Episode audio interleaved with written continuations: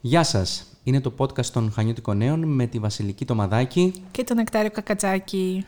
Σήμερα, Βασιλική, λόγω των ημερών, ε, είμαστε ήδη στο τρίτο δεκαήμερο του Οκτώβρη με την 28η Οκτωβρίου κοντά μας, δίπλα μας. Οπότε σκεφτήκαμε να κάνουμε ένα διαφορετικό αφιέρωμα από αυτά που έχουμε συνηθίσει. Δεν θα μπορούσαμε να μην αναφερθούμε στην 28η Οκτωβρίου μέρες που ειναι αλλά σκεφτήκαμε τι να αναφέρουμε; Σωστά. Και αυτό που, σε αυτό που καταλήξαμε ήταν να δούμε λίγο τον Ιταλικό τύπο της εποχής, δηλαδή πώς παρουσιάζανε οι Ιταλοί το συγκεκριμένο γεγονός.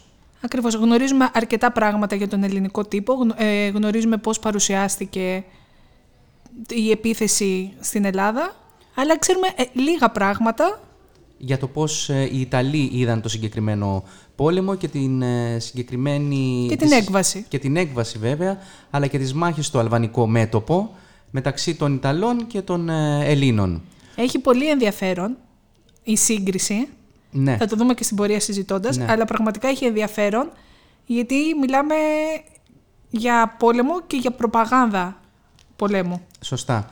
Ε, μιλάμε για την ε, εποχή λοιπόν του 1940-41 γιατί κάποια από αυτά που θα δούμε ανα- είναι και μ, τύπος Στην εξέλιξη. στην εξέλιξη του, του πολέμου. πολέμου. Οπότε μ, ας ξεκινήσουμε να λίγο... πούμε πριν ναι, ξεκινήσουμε ότι το υλικό μας το έχουμε λιεύσει από το αρχείο των Χανιώτικων Νέων όπως πάντα, ναι. και αυτή τη φορά ε, είναι από το περιοδικό Ε Της ελευθεροτυπίας, το οποίο μ, έβγαινε τη- την προηγούμενη, το- τον προηγούμενο αιώνα.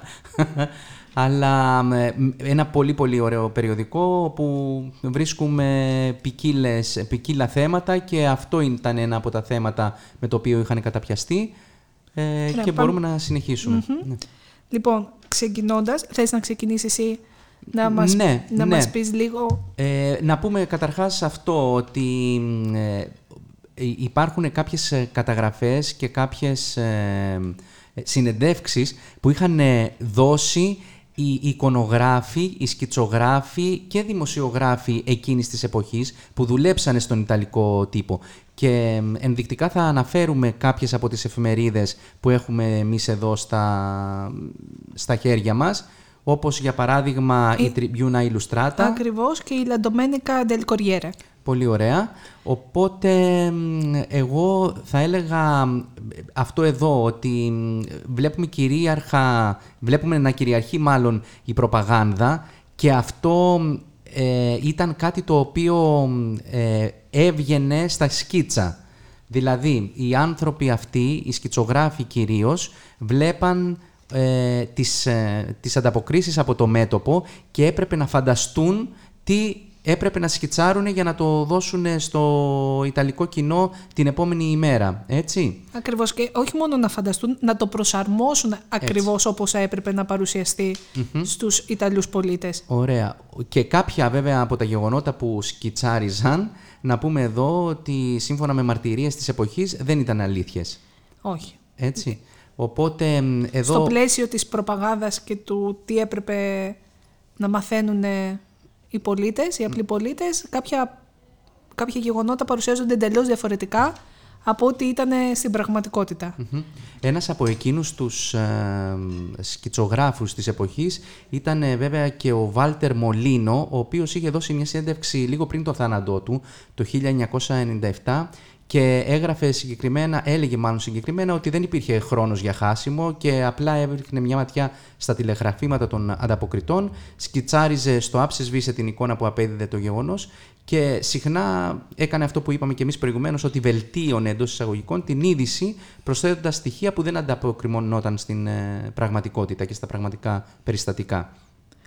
Ενδεικτικά θα διαβάσουμε τη λεζάντα από ένα σκίτσο της εφημερίδας La Tribuna Illustrata που είναι δημοσιευμένο στις 25 Μαΐου του 1941 το οποίο χαρακτηρίζεται και ως η αποθέωση της Ιταλικής προπαγάνδας και είναι ένα σκίτσο με αφορμή την κατάληψη της Ζακίνθου. Γράφει λοιπόν ο σκητσογράφος ο πληθυσμός του νησιού υποδέχτηκε τα στρατεύματά, μα- τα στρατεύματά, στρατεύματά μας με, συγχωρείτε, με θερμές εκδηλώσεις ενθουσιασμού, όπως εξάλλου συνέβη σε όλες τις άλλες νήσους του Ιωνίου, όπου τώρα ανεμίζει τρικολόρε.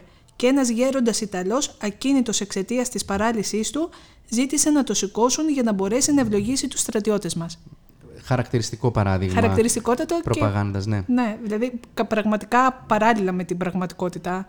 Έτσι, δεν, συ- ακριβώς. δεν συναντήθηκε ποτέ αυτό το σκι. Σωστά. το- Και με την βλέπουμε, και πραγματικότητα. βλέπουμε τώρα μ, ακριβώς το καθεστώς κάτω από το οποίο υπήρχαν αυτές οι καταστάσεις και μ, έπρεπε οι σκητσογράφοι να δημιουργήσουν ε, ε, σύμφωνα με τις οδηγίες και τις προσταγές του καθεστώτος, κάτι το οποίο βέβαια γινόταν και στην ναζιστική Γερμανία, Γερμανία. το ίδιο γινόταν και στη φασιστική Ιταλία. Ιταλία. Οπότε καταλαβαίνουμε ακριβώς ε, μ, τις συνθήκες κάτω από τις οποίες ε, δούλευαν οι συγκεκριμένοι άνθρωποι. Ε, να πω λίγο εδώ ένα πολύ ωραίο μ, ε, έτσι, ένα, ένα σημείο που έχουμε βρει πάλι από την Τριμπιούνα Illustrata και αναφέρεται στην, ε, στην περίοδο όπου τα Ιταλικά στρατεύματα έχαναν την, ε, την μάχη. Οι Έλληνες ήταν πολύ κοντά σε αυτούς και τους ε, καταδίωκαν, ωστόσο δεν ήθελαν να δείξουν το, την ήττα, την, ε, το, το, το εύρος της ήττας που είχαν υποστεί, οπότε μ, μία από τις, ε, ένα από τα σκίτσα που παρουσιάστηκε τότε στη συγκεκριμένη εφημερίδα την Tribuna Illustrata ήταν ε, ενός Ιταλού αξιωματικού που ταλαντευόταν στην άκρη ενός γκρεμού κρατώντας φιχτά μια τρίχρωμη σημαία την Ιταλική δηλαδή, έτσι. Και μ, από το βάθος του κάδρου πλησιάζαν απειλητικά πάνωπλοι Έλληνες φαντάροι και υπήρχε μία κείμενο λεζάντα, όπως λέγεται, ε, όπου γράφει ότι ο υπολοχαγός Βιτόρια, Βιτόριο Τζανιμπόν από την Πάτοβα διαταχθείς να καταλάβει με τους άνδρες του μία ισχυρότατη εχθρική θέση στο ελληνοαλβανικό μέτωπο, επετέθη με άφθαστη τόλμη και την κυρίευσε ύστερα από αιματηρές συγκρούσεις σώμα με σώμα. Βέβαια, παρακάτω αναφέρεται ότι η αντεπίθεση ήταν τόσο ισχυρή που στο τέλος ο συγκεκριμένος Ιταλός αναγκάστηκε να κατακριμνιστεί κρατώντας πάντα, πάντοτε την ε, Ιταλική σημαία. Δεν, ανα- ε, τα σκίτσα δεν αφορούσαν μόνο και η προπαγάνδα δεν αφορούσε μόνο το ελληνο-αλβανικό μέτωπο, αξίζει να πούμε. Γιατί βλέπουμε ότι λίγο μετά την κήρυξη του πολέμου και συγκεκριμένα στις 15 Δεκεμβρίου του 1940, ε, εκτός από τα βουνά της Υπήρου, ο Ιταλικός, ε, ο Ιταλικός θρίαβος ήταν και στη θαλασσα με ένα συγκεκριμένο σκίτσο που είναι από τη Λαντομένικα Ντελκοριέρε και γράφει στο Αιγαίο οι ελαφρές μονάδες μας επιτέθηκαν και έπληξαν ένα υποβρύχιο, ε, υποβρύχιο και εχθρικά αναρκαλευτικά. Όλα τα πλοία μας επέστρεψαν αυλαβή. Σωστά. Κάτι που δεν είχε συμβεί... Δεν, δεν υπήρχε αυτό το γεγονός. Μμμ. Οπότε νομίζω ότι λίγο πολύ σε αυτό το πλαίσιο κινούνται όλα τα, ε, όλα τα στοιχεία που έχουμε από τον Ιταλικό τύπο. Ένα πολύ ωραίο αφιέρωμα και ένα ντοκουμέντο έτσι όπως ε, παρουσιαζόταν ε, στα μέσα της δεκαετίας του 90 στο περιοδικό Ε.